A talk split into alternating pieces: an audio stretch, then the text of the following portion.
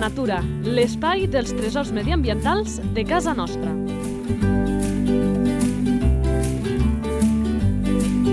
Un espai conduït per Francesc Balanyà. Molt bones a tots i a totes, benvinguts a una nova edició d'aquest espai de la nostra fauna que ens agrada descobrir-la, però és que a més ens agrada tant o més fer-ho sempre amb persones diferents. Avui qui se n'encarregarà de presentar aquest tresor medioambiental de casa nostra serà en David Manzanera, tècnic en gestió i conservació del medi natural. David, molt bones. Hola, bona tarda. I sense més preàmbuls ens posem a la feina. La fitxa tècnica. Nom comú. Doncs el nom comú és Isart.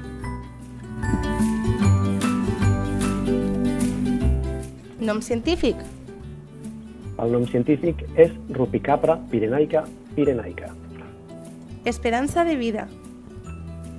L'esperança de vida és entre uns 15 i uns 25 anys aproximadament. Alimentació. És eh, majoritàriament herbívor. Hàbitat. Hàbitat eh, praderies d'alta muntanya i zones abruptes i esquerpes amb molta roca. Sí, i de fet aquesta és la foto mm, que tenim tots al cap, eh? Veure amb aquells hàbitats impossibles als isars. Sí, senyor.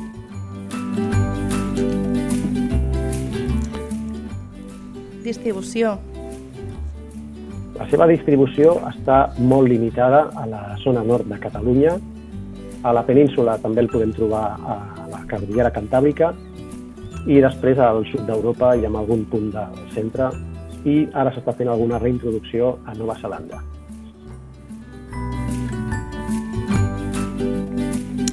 Reintroducció a Nova Zelanda, eh? Sí, s'està fent alguna... Però més que reintroducció seria introducció Ah. perquè ja no el tenien Ah, per això, per això. i per el això que busquen és una mica tenir algun, algun exemplar herbívor salvatge adaptat al clima.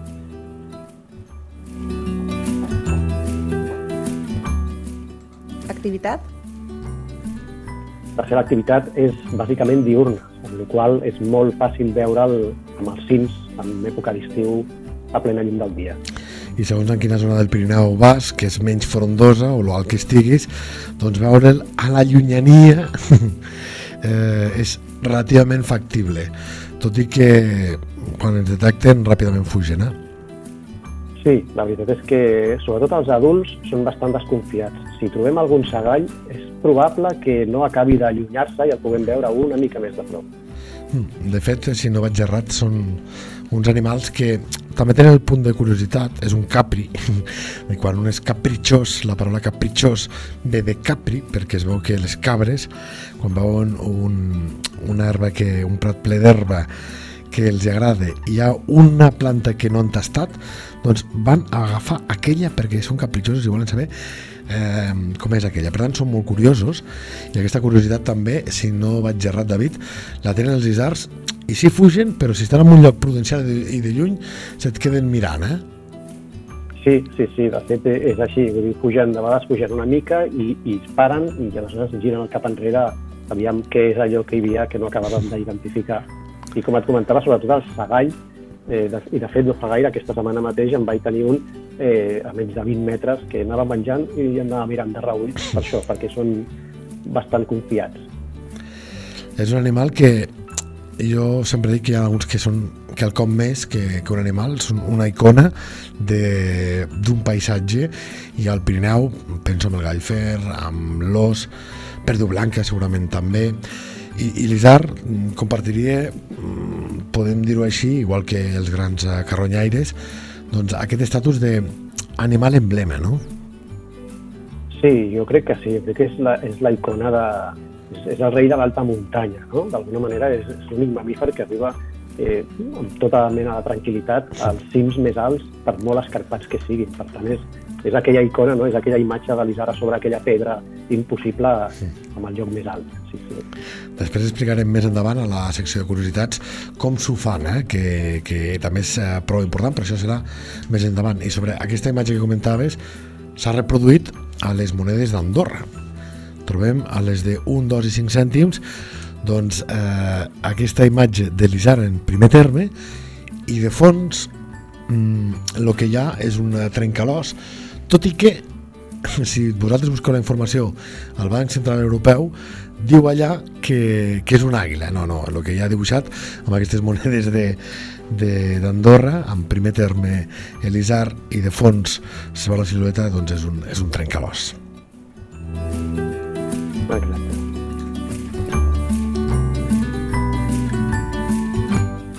Reproducció. La seva reproducció comença amb l'època de zel, que és entre novembre i desembre, i una de les curiositats que té, és una de les particularitats d'aquest eh, exemplar, d'aquest individu, d'aquesta espècie, és que la seva gestació és molt curta, només dura eh, 5 mesos. I normalment el que fan és parir només una cria, una cria que s'alleta fins aproximadament als 6 mesos, 8 mesos d'edat.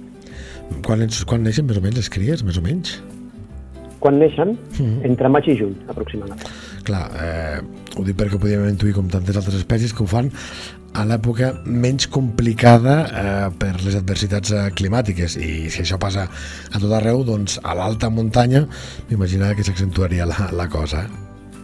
Sí, exacte. O sigui, menys adversitats climàtiques i més facilitat també de trobar aliment a la mare per produir la llet que necessita la cria. Exacte. Salut de l'espècie. L'espècie ara es troba en bon estat de salut eh, gràcies a que des de fa uns anys es regula eh, la seva caça i hi ha aquestes, aquestes reserves de caça que es van crear arrel de la, de la seva reducció poblacional anys enrere. I estem parlant d'aproximadament territoris amb, per exemple, d'uns 40 quilòmetres quadrats amb dos centenars d'individus, aproximadament 200-250 isars en un territori d'aquesta mida. I aquesta xifra, eh, perquè la gent se'n faci càrrec, conteu que eh, als anys 60, pel tema de la caça, eh, van arribar a quedar uns pocs centenars eh, al conjunt del país. Per tant, eh, aquest protegir l'espècie, aquest eh, fer reserves eh, perquè pogués créixer el volum d'exemplars, doncs ha tingut un èxit important i jo que a vegades sóc fins i tot massa optimista penso, bueno, això també ens dona una mica d'ales per pensar en altres casos d'animals que les seves poblacions ho estan passant malament que si es fa la feina podem veure, com el cas de l'Isar ara, que parlem de risc mínim, de que és una, una espècie que se n'han sortit i que ara la trobem estable i que ens agrada i molt poder-ho poder, -ho, explicar. No sé si, si va costar gaire el recuperar aquesta espècie, perquè això de, de pocs centenars a tindre'l doncs, ara estabilitzat, no sé si havia de ser pas fàcil aquest, aquest trànsit. Bueno, va ser, va ser una qüestió de temps. De fet, va ser a partir del 66, em sembla, que es van crear les reserves de caça. Aleshores, aquella població va anar creixent i, i va ser el, 1900, el 1980 que ja es va començar a estabilitzar de manera positiva i, i, amb, i amb unes poblacions molt més, molt més assentades als diferents territoris. Sí, sí. Relació amb els humans. Clar, amb això amb les espècies que tenim a, en zones molt més habitades, doncs a vegades té més sentit, però també penso que més o menys eh, els isars a poc o molt es deuen veure afectats um, grata o, o, o de forma negativa pels, pels humans. És així? No ho és? Doncs la veritat és que dels isars eh, és els que jo diria que és l'espècie, és l'herbívor salvatge que menys eh, afectació negativa té amb, els, amb, la població, amb la població humana. Així com, per exemple, els cabirols, sí que tenen una afectació negativa perquè es mengen els borrons dels arbres fruiters, passen als horts, es mengen tota la, tot el menjar que tenen que troben als horts. L'isard, com és un, és un herbívor que sobretot es troba a l'alta muntanya, eh, no acostuma a tenir una, una relació negativa amb l'ésser humà. Sí que és veritat que arrel de la seva, de la seva poca distribució, de la seva poca mobilitat, és molt, és molt propensa a agafar malalties i aquestes malalties, algunes d'elles, poden traspassar el bestiar domèstic que pastura tranquil·lament per la muntanya. Problemàtiques. Hem parlat de que hem passat d'un estat molt delicat amb poques dècades a una població estable, però ara mateix hi ha alguna problemàtica que l'afecti? Ara mateix, eh, doncs mira, justament enllaçant amb el que dèiem anteriorment, l'única problemàtica, i que, i que a més a més és una problemàtica general per la resta d'herbívors, és la manca de depredadors. Perquè el fet de no haver-hi depredadors eh, no és una qüestió només de regulació de l'espècie, sinó és aquella pressió que, exer que exerceix sobre l'espècie i la força a recórrer i a buscar diferents territoris. Aleshores, també busquen altres poblacions i es creuen amb altres poblacions de la mateixa espècie i redueixen aquesta interacció més entre famílies que, que provoca l'endogàmia i que dona peu a aquestes malalties. Interessant això que dius, eh? Interessant, sí. perquè a vegades eh, aquestes lectures de conseqüències més profundes se'ns se escapen a, a molta gent i, i evidentment eh, tot això no deixa de ser la natura, sempre ho diem, un equilibri molt fi, molt pensat, molt treballat al cap de milers eh, d'anys. I quan falta una pota doncs té conseqüències. També entenc que una altra és que el depredador, en la gran majoria de casos, doncs, acaba atacant a aquell exemplar que és més dèbil. I per tant els que sobreviuen i es procreen són els més forts.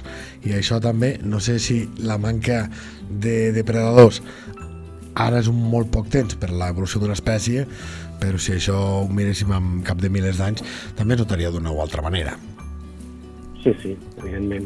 De fet, és el que dius tu, de fet, ja, si hi hagués un depredador, que en aquest cas és el llop, sobretot, eh, el que faria seria eliminar doncs, a, els adults més vells, els que estiguessin més malalts, els, més, els que es retracen més al grup, serien, bueno, seria una mica el que faria la, la selecció més natural, que és el que intenten suplir ara una mica els caçadors que van a caçar acompanyats dels guardes de les reserves de caça. I no sé si això els genera als ramats alguna mena de mal de cap. Eh, ja era abans, però sobretot amb la pandèmia es va disparar la gent que tenia ganes de, de fer natura, encara que ens sapiguéssim poc, coneixem mal equipats, es tiraren a la muntanya i algunes rutes semblen les Rambles de, de Barcelona, no? Eh, això d'alguna manera acaba incidint amb els, eh, amb els caberols, els efectes molesta, heu notat canvis eh, d'alguna manera?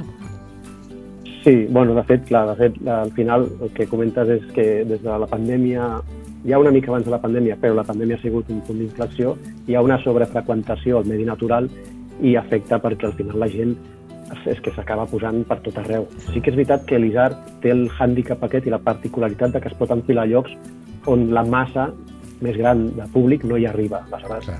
ja hi té una manera d'allunyar-se, però sí que és veritat que al final també provoquen aquesta molèstia, que sobretot en època de cel doncs, encara és més delicada. No?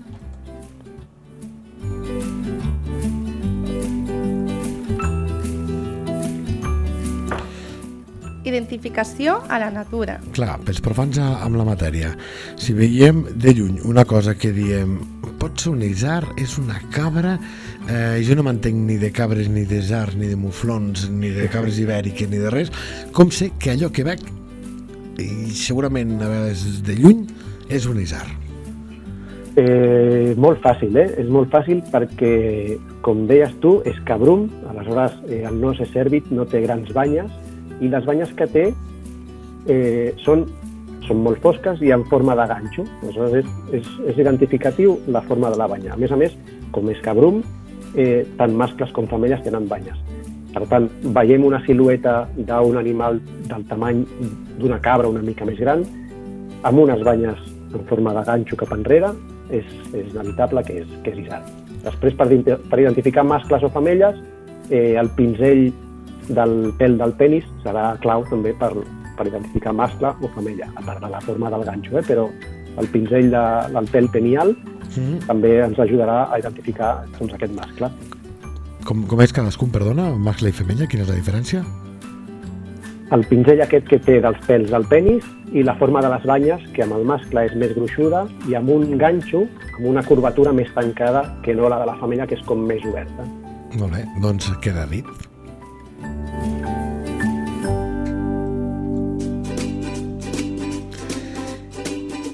I ho apuntàvem abans, l'Isard també té coses interessants. Sabies que... Ara ho deia el David. Eh, Conte que és un càprit, eh? I això fa que tingui algunes particularitats que són curioses. Doncs sí, com a particularitat curiosa és aquesta facilitat per, per escalar i, i per pujar a llocs bastant inaccessibles i és que la seva paulla és molt més dura que la dels cèrvits i a més a més acabada en punta i, el, i la fan servir com si diguéssim de, de piolet per pujar i aprofitar doncs, els, els sortints de la pedra i, i les esquerdes. Clar, amb ells, com amb la cabra pirinenca, a vegades veiem imatges impossibles i jo em pregunto, algun deu sofrir algun accident del que no se'n surt? O no sí, tant? sí, de, sí, sí, no, sí que passa, eh? sí que passa aquí de vegades, però, però és difícil, eh? perquè clar, és que és el seu medi, o sigui, és com si nosaltres, el nostre medi, doncs, nosaltres som animals pedestres, caminem a peu, de tant en tant doncs, traposem i caiem en terra, però no és lo habitual. I amb ells passa el mateix. De vegades hi ha algú que, que acaba patinant i caient i acaba sent doncs, menjar per, per altra fauna, però és molt difícil, eh? I no és que sigui molt difícil, sinó que és impossible veure isars eh, sense cornamenta, perquè aquesta és una diferència respecte, per exemple, als cèrvols. Correcte, sí, sí. De fet, els cèrvols tenen eh, aquesta cornamenta que, que se'ls cau, a més a més, després de l'època de cel, cada any, i el, el que és el cabirol eh, sí que té, són, són el que es diuen animals eh, cavicornis, perquè tenen una protuberància òssia que els surt del, de l'os frontal, que és molt petiteta, que deu fer uns 4 centímetres, i aquesta protuberància està coberta eh, amb una mena de, el que és la banya, que seria una mena de queratina que va creixent en funció de, de l'any. I això sí que no se'ls hi cau.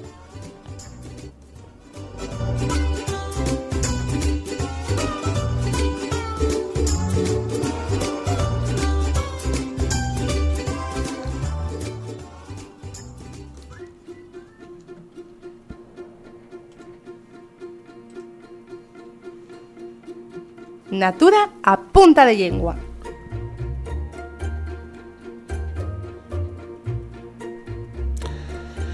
Hem buscat el refranyer, comentarem diverses coses del Isar en aquest Natura Punta de Llengua i n'hem trobat dos de refranys. Eh? Un mmm, que senzillament diu Arreu Isars. Eh, ras i curt amb aquest poble llegat al terme municipal d'Altàneu, a la comarca del Pallars Sobirà, on això, Arreu i Sars. Bé, poc a comentar en aquesta. Sí, sí. Eh, i després n'hi ha una altra que també ho veiem moltes vegades, eh? el, el santoral vinculat amb, amb animals, de quan arriben, quan se casen o, o quan arriba el bon o mal temps. I aquest diu, va en aquesta línia i diu això és el 20 d'agost, Sant Bernat, diu, de Sant Bernat a Sant Bernat, Casa Lizar. Ostres, molt bé. I perquè de Sant Bernat a Sant Bernat, a Casa Lizar, vol dir que es pot casar tot l'any, entenc, no?, aquesta, aquesta dita.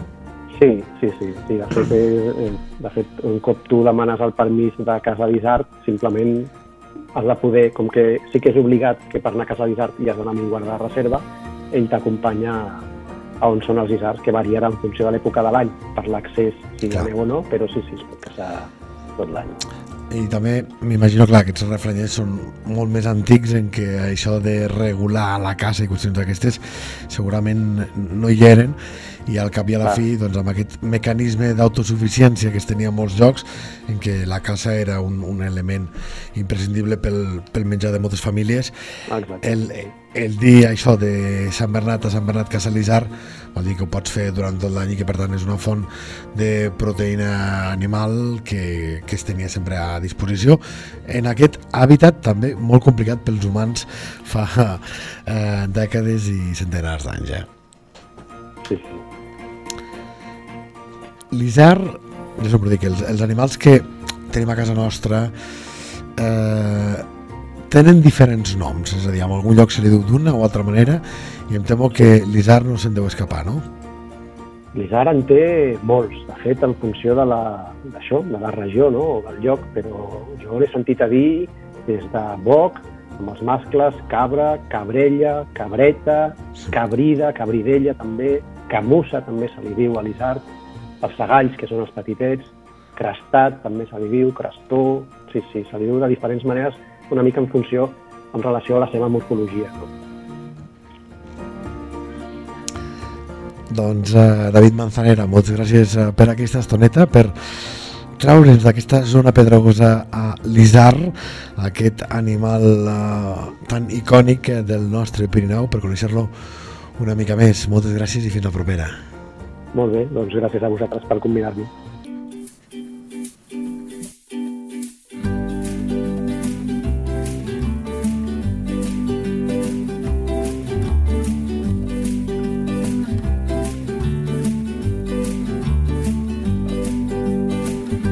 La teva entitat vol explicar un tresor de casa nostra? Un animal, una planta o un indret? Si és així, envia un correu a lleida24 arroba lleida24.cat. Lleida Natura, l'espai dels tresors mediambientals de casa nostra. Un espai conduït per Francesc Balanyà.